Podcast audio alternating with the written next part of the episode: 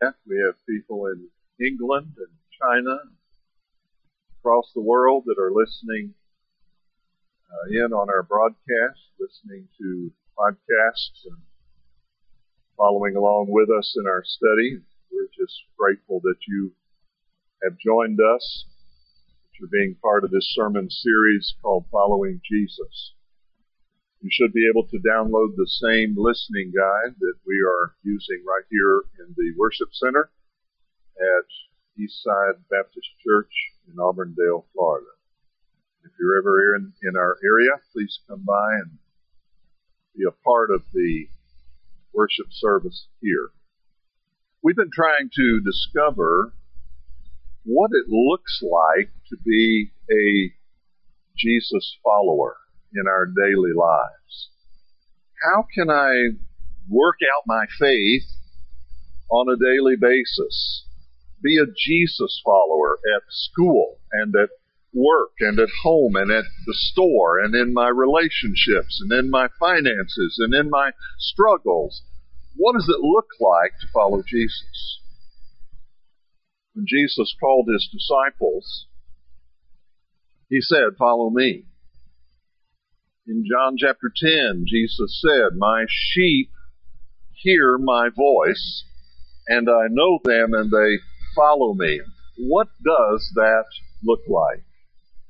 Well, one of the characteristics of true followers of Jesus is that they pray. Their tendency is to pray about everything. In fact, Jesus followers are so committed to prayer that if you ask them to pray, they might just stop what they're doing and pray right then. Uh, so that's part of what it looks like to be a follower of Jesus. It is to be a person who prays God's will, praying the will of God. It kind of looks like this. Remember when Jesus was in the Garden of Gethsemane? Uh, interesting, just a little side note here. The word Gethsemane, Gethsemane means olive press. And the picture is of the crushing of the olives, producing olive oil. And the heavier the weight to crush the olives, the purer the olive oil. So extra virgin olive oil is that which was pressed under the heaviest weight. So if God is putting a heavy weight on you, He may be trying to get precious oil out of your life, right? Jesus was in the garden of the olive press. He was in a crushing position. And what did he pray? God, get this off of me? Ah, yes, he did. He said, please take this away from me. If there's any other way, take this away from me. Nevertheless, here's the secret to praying God's will. Not my will, but thine be done and getting to the place in our prayer life where we genuinely say from the heart, Lord, it's not what I want. It's what you want. It's not my plan. It's not my agenda. It's your will that matters in this situation. And getting to that place is what God desires for all of us in our prayer lives. He wants us to get to the place where we're genuinely surrendered to the will of God and say, God, here's what I want, but really it doesn't matter what I want. What really matters is God, that your will be done. That's how this prayer that we're going to study, the Lord's Prayer, that's how this opens up and it's how it closes. And Jesus was teaching his disciples how to pray prayer is the privilege of every believer. No matter how old or how young, you have the privilege of prayer. It's God's invitation to a relationship with Himself. He invites us to have this conversation with Him about our lives and everything that is affecting us. He invites us into relationship. The early disciples observed Jesus as He healed the sick and cleansed the lepers and made the lame to walk and the blind to see and the deaf to hear and the dead to live again. And he performed these mighty miracles and he had this awesome teaching ministry and he had these demonstrations of his power and authority. And what did they ask him? Teach us to pray. Not teach us how to do miracles, not teach us how to cast out demons, not teach us how to speak in tongues, not teach us how to heal the sick. Teach us to pray. I found some images on uh, Google Images that I particularly liked, and you may have seen a couple of these before, but I really like these images. Here are some soldiers in a circle, arm in arm, praying. You ever heard the saying, there are no atheists in the foxholes? If you're in war, let me tell you, you learn to pray. You realize that every day is a life and death situation.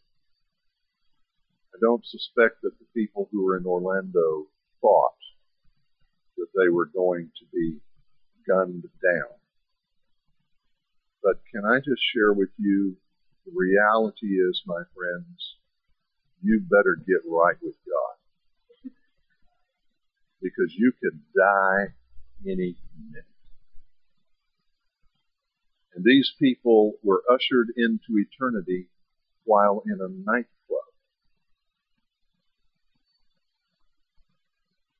Now, just, just to sober you up a little bit, there were a bunch of people in a church in Charleston, South Carolina, in a prayer meeting, and a gunman walked in and killed a bunch of them.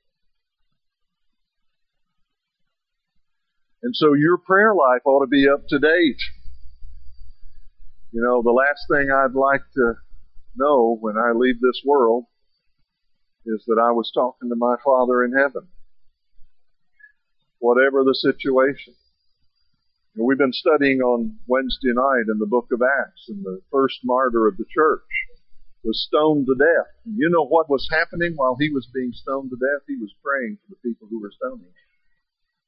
He said, Lord, do not lay this sin to their charge. His prayer life was up to date. How's your prayer life today? Up to date? Sins confessed, everything's right between you and God. You've laid your life out before Him and you've said, God, here's my life. I commit my life to you. Use me for your honor and glory. How's your prayer life? How are you doing? You walking with Jesus today? I'm telling you, these guys have their lives on the line and they realized it. And what did they do? They turned to God in prayer. Here's another image that I particularly like. You remember seeing this one before? Here's the soldier who's getting ready to get married.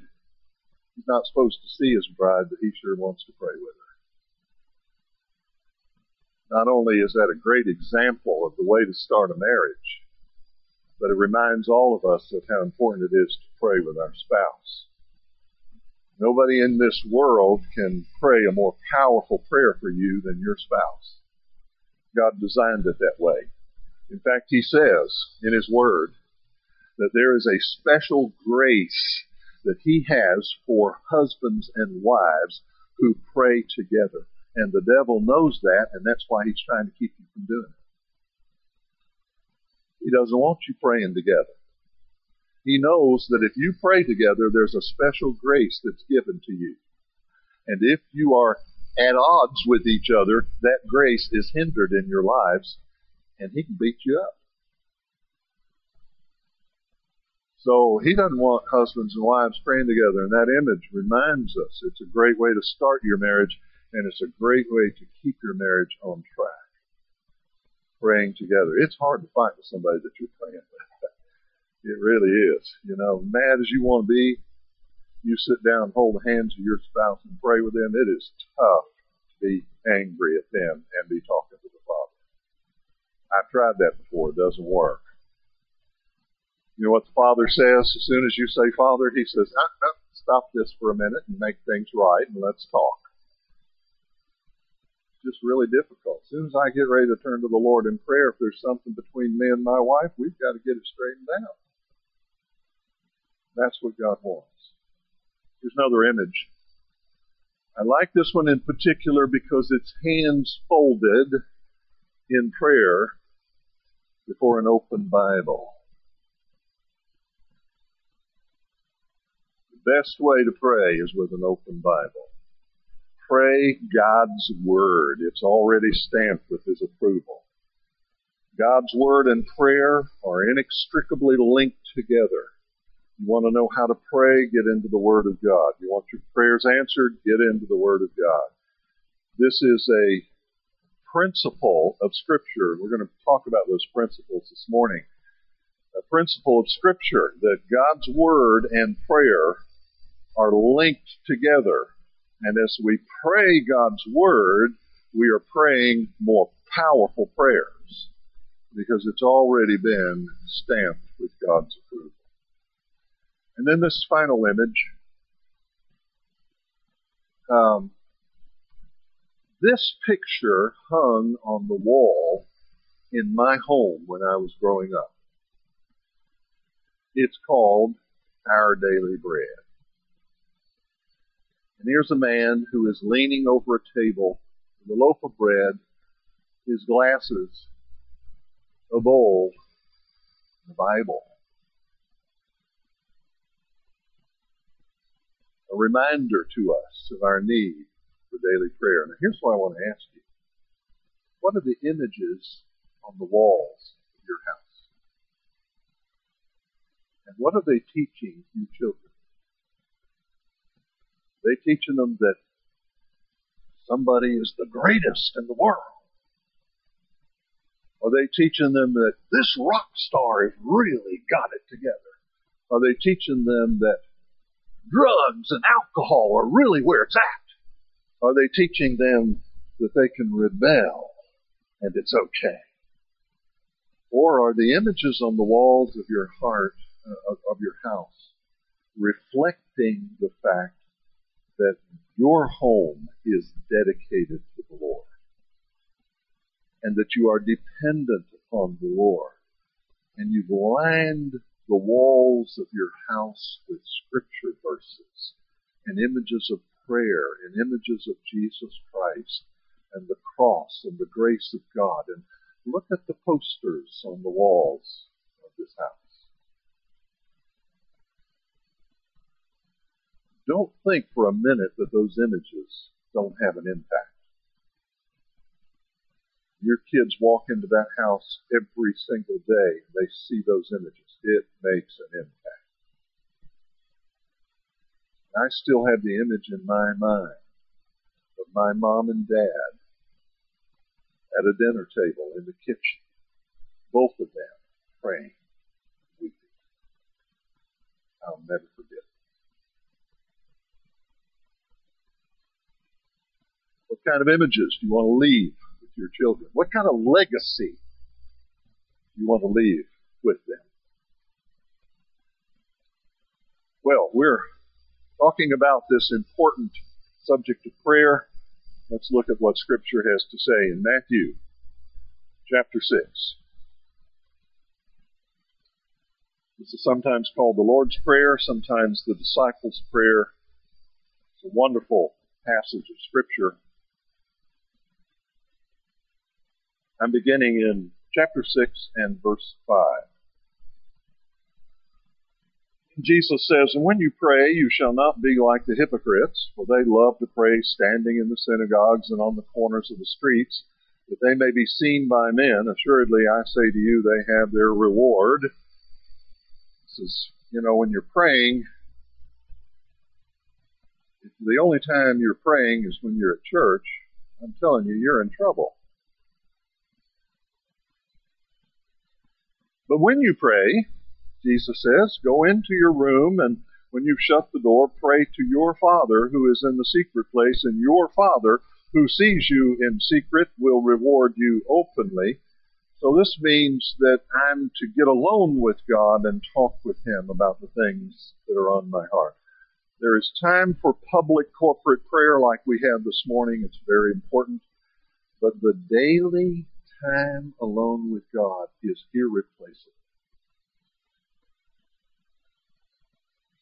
Verse 7, when you pray, do not use vain repetitions as the heathen do, for they think that they'll be heard for their many words. That is, if you're praying the same old phrases over and over again, then you're probably not talking to the Father, you're just reciting something. I want to make sure that you're talking to the Father, that your prayers come from your heart and not from a repetition because that's what pagans do. They recite prayers over and over again, and they get about as far as the ceiling. They don't get to the heart of God. Verse 8, therefore do not be like them, for your Father, this is a powerful verse. Look at this. Your Father knows the things you have need of before you ask Him. You can go to Him with complete confidence that He understands everything about what's going on in your life and He knows how to meet your needs. And He's simply waiting for you to come to Him with an open heart. In this manner, therefore, pray. Our Father in heaven, hallowed be your name. Your kingdom come, your will be done on earth as it is in heaven. Give us this day our daily bread, and forgive us our debts as we forgive our debtors.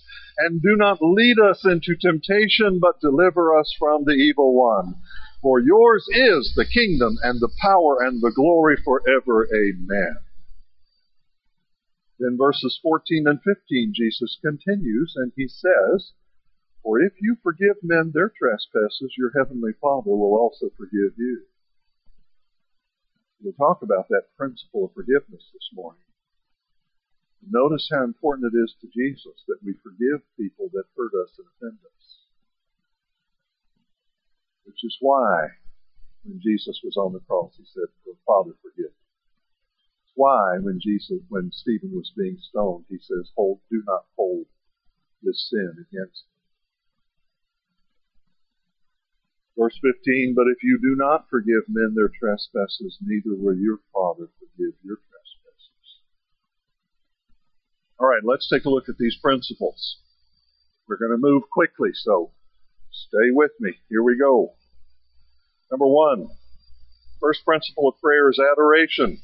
Our Father in heaven, hallowed be your name.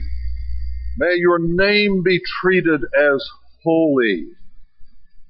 The term Father is used 12 different times in this chapter. It emphasizes relationship. Prayer is about relationship. You're talking with your Heavenly Father. You have a relationship with Him through Jesus Christ. This term hallowed means to treat as holy. We must never forget that the Father we're talking to is the holy, holy, holy God. He is not to be treated carelessly nor cheaply. He's to be reverenced and honored. True prayer will always begin with an acknowledgement of who God is and the fact that He is to be worshiped and adored. And may I say this to you this morning. Our Father is worthy to be worshiped regardless of what is going on in your life. So if your heart is heavy and burdened, He is worthy to be worshiped.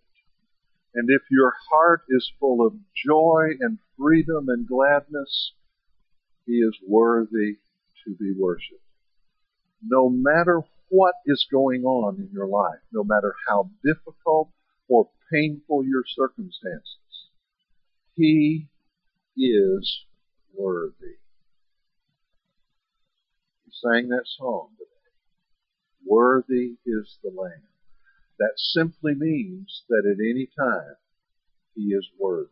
whatever you're going through, whatever your struggles, whatever your burdens, whatever your heartaches. He's worthy to be worshiped.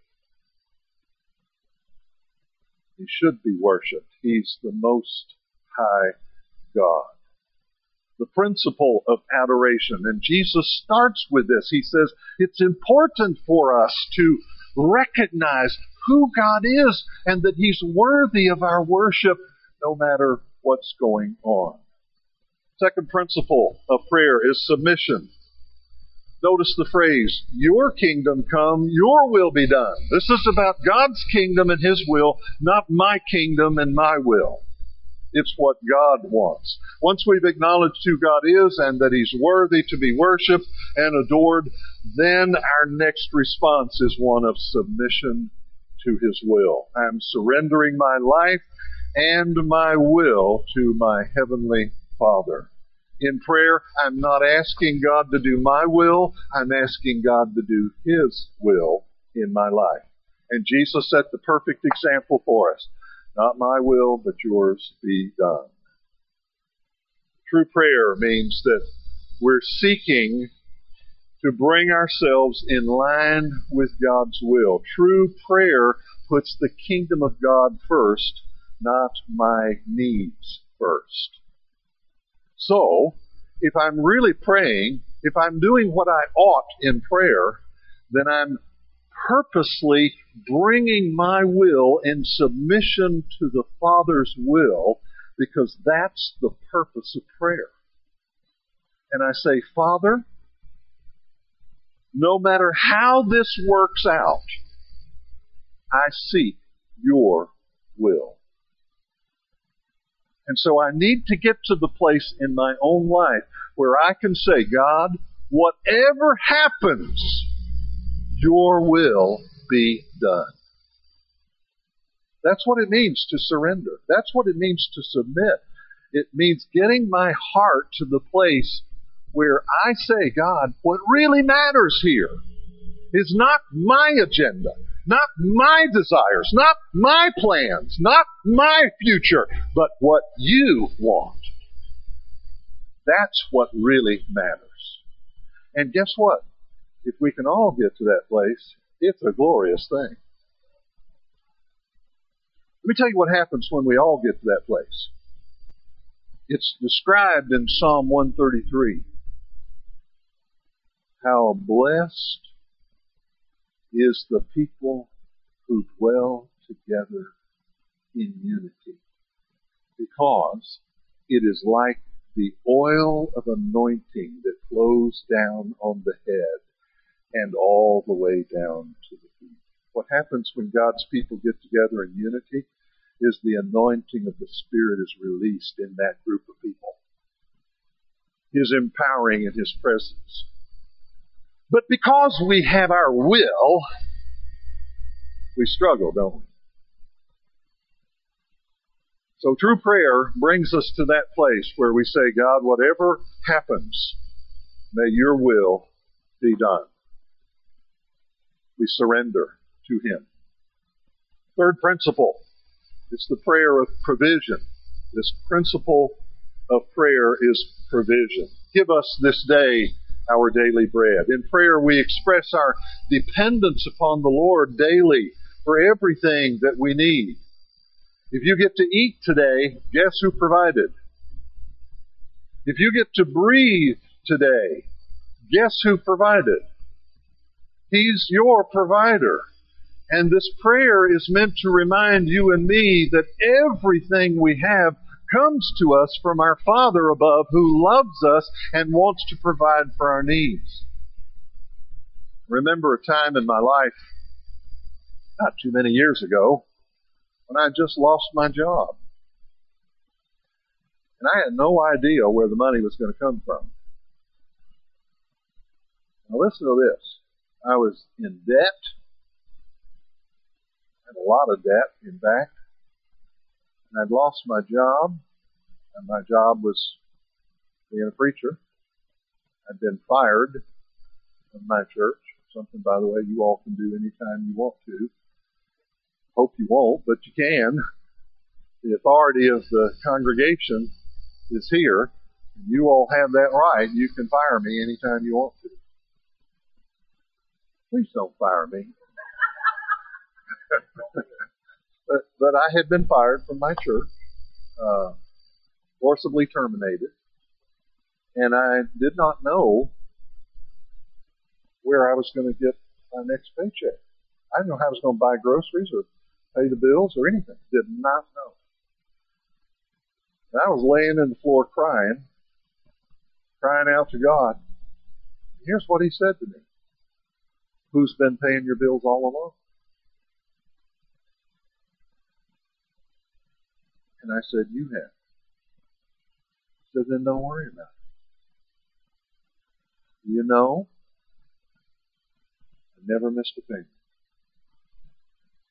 Never missed a meal. He was close to running out of gas one day, and a friend drove up in my driveway and said, God told me to bring you five gallons of gas. Put it in my car. Tell me my father does not know what I need. And when I need it. Our Father knows these things and He wants us to acknowledge the fact that He, not the government, not the employer, not the local social services branch, not these things, but He alone provides for our needs. And the more you realize that, the more He delights to provide for you. Give us this day our daily bread, not give us this next six months Give us this day, because every day He wants us to depend on Him. Every day. How many of you realize that if God wanted to, He could take everything you have in a matter of seconds? He can take it all. And so, everything you think you have is in His hands. He can take it or he can multiply it. He wants you to be a good steward of it and handle it wisely. But he can take it if he wants to. And that's why he tells us to pray, give us this day our daily bread, because you don't know if your bank is going to be there tomorrow. He could crush that bank.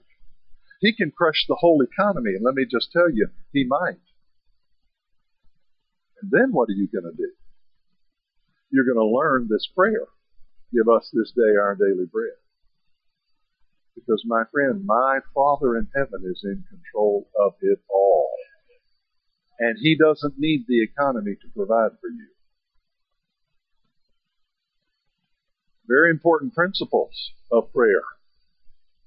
This principle of provision. He's your Father and He has obligated Himself to care for your needs and mine. Through prayer is turning to my Father, knowing that He will supply my every need. Fourth principle, the principle of forgiveness. And forgive us our debts as we forgive our debtors. One of the primary purposes of prayer is to keep the lines of communication open between me and my Father. I keep those lines of communication open through confession and forgiveness. Unconfessed sin is going to hinder my relationship with God. But God has made a provision for you and me. Because we all sin every day. I said, because we all sin every day. I said, because we all sin every day we need a provision for our sinfulness. And here's the provision. If we confess our sins, He is faithful and just to forgive us our sins and to cleanse us from all unrighteousness.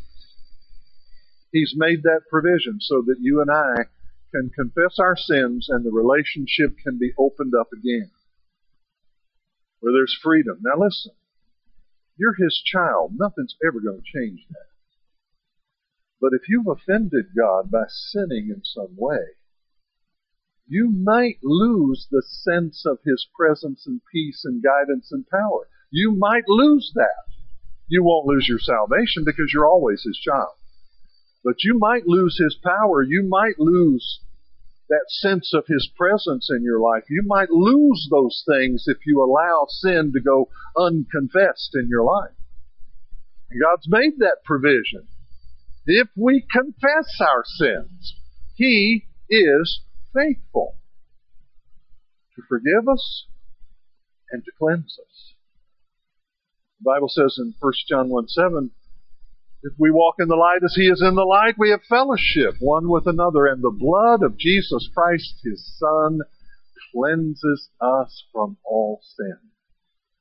The way that's written in the original language, it says this. And the blood of Jesus Christ, his Son, is continually cleansing us from sin. If I'm in a right relationship with him today, the blood of Christ is cleansing me even as I speak.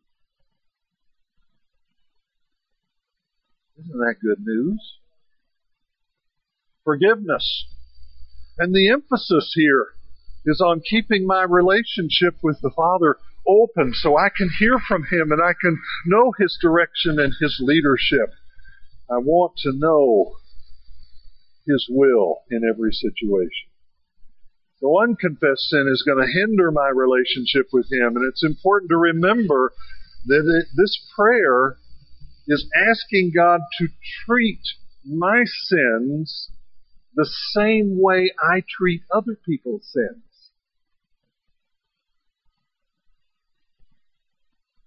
So what I'm saying to the Father is, uh, Father, I ask you to forgive my sin in the same way that I forgive other people who've sinned against me. Please treat my sin, Father, the same way I treat other people's sins. Now look, there's a whole bunch of ways that we get to offend each other. I can think of just a whole bunch of them. You know, we just offend each other. We're easily offended these days. People get offended over the silliest things. You know, and somebody can really mistreat you and, and talk bad about you and betray you, and you still have a responsibility under God to forgive them and to love them. I mean, you have that responsibility before God. You're saying to God in prayer, please treat my sins the same way I treat other people's sins. God says, if you are not willing to forgive that person who's hurt you, don't come to me with your prayers and ask for forgiveness. So we want to be very careful about that stuff, don't we? I mean, one of the chief characteristics of a person who's following Jesus is that they are a forgiving person. We want to develop the habit of forgiveness.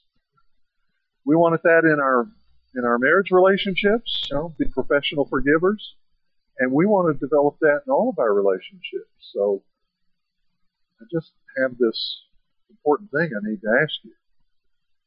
Would you please forgive me?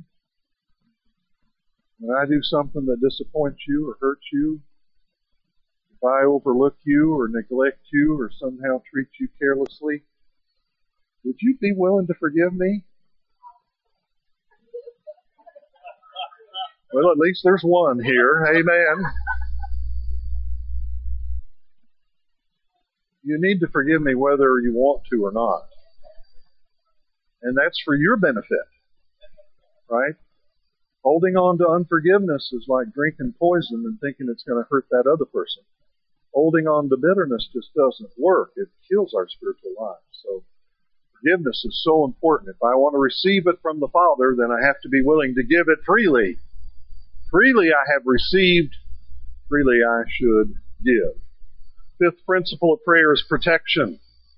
Do not lead us into temptation, but deliver us from the evil one.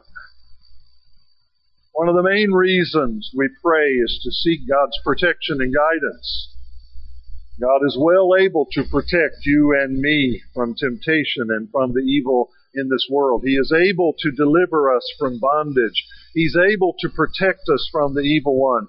And He's far more willing to help us than we might imagine. He will help you if you will cry out to Him. Here's what He won't do. He won't help you keep being disobedient to Him.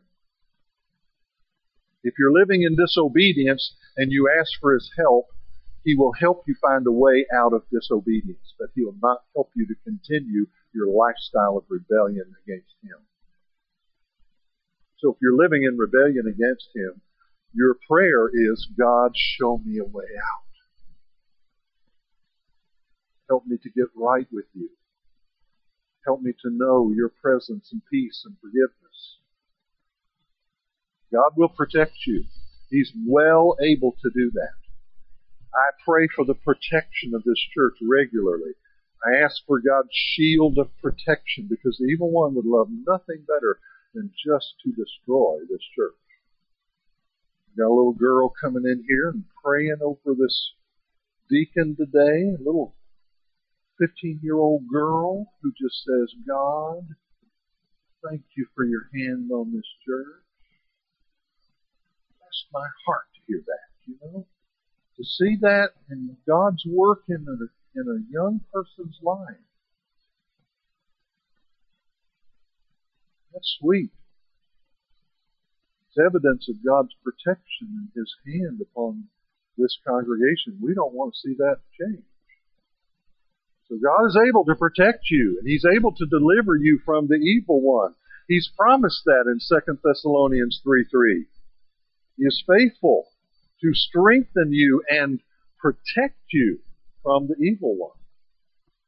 He's able to do that. But He's not going to protect you if you run headlong into rebellion. He's liable to let you experience the consequences of your actions. And then wait for you with open arms when you're ready to come home. He's a wonderful Father. So we pray and we ask for God's protection and guidance because we recognize our need and without His protection and guidance we're vulnerable. Sixth principle of prayer is direction. For yours is the kingdom and the power and the glory forever. Amen. Prayer is all about the direction our lives are headed. My life purpose is to bring glory to God. Everything in life should be about His kingdom, God's power, God's glory being put on display through you and through me.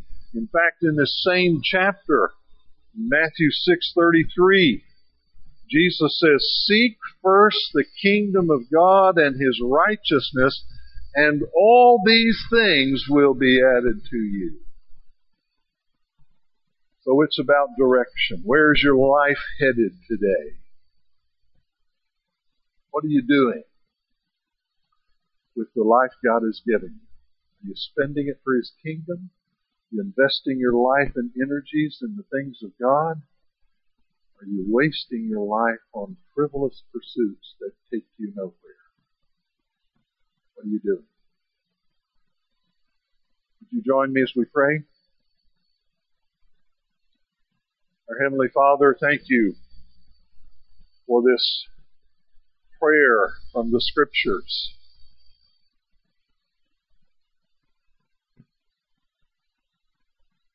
Our Father in heaven, hallowed be your name. Your kingdom come. Your will be done on earth as it is in heaven. Give us this day our daily bread and forgive us our debts as we forgive our debtors Lead us not into temptation, but deliver us from the evil one. For thine is the kingdom, the power, and the glory forever and ever. Father, I pray for those here this morning who are struggling, who are hurting, who need to make a decision about you and their relationship with you. And I pray that your Holy Spirit would just bring them to that place of surrender. Bring them back home, Father. Bring them back to your loving embrace. Bring them back to the place of forgiveness. Bring them back by your amazing grace. Thank you for your presence and the leadership of your Spirit today. Continue to oversee us, Lord. Watch us and keep us by your power and by your grace.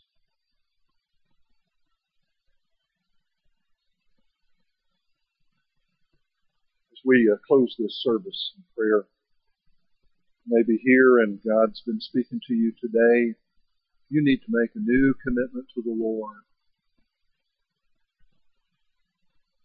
You know, perhaps you've never committed your life to Christ. If, if that's you and you've never given your heart over to the Lord, you've never committed to Him, it's as simple as ABC. A, admit that you're a sinner and you need a Savior. B, believe on the Lord Jesus Christ, that He died for you, that He rose again. And C, commit your life to Him. Turn your life over to Him. That's what it means to be a Jesus follower. If you'd like to know more about that, I'd love to talk with you. Love the privilege of introducing you to the Lord, our great Savior. He loves you so much. If you're here today and you realize you've put the Lord on the back burner and you just haven't been living for Him the way you should, you know that. You know that He loves you, that He's eager to work in your life, but you've just neglected your relationship with Him.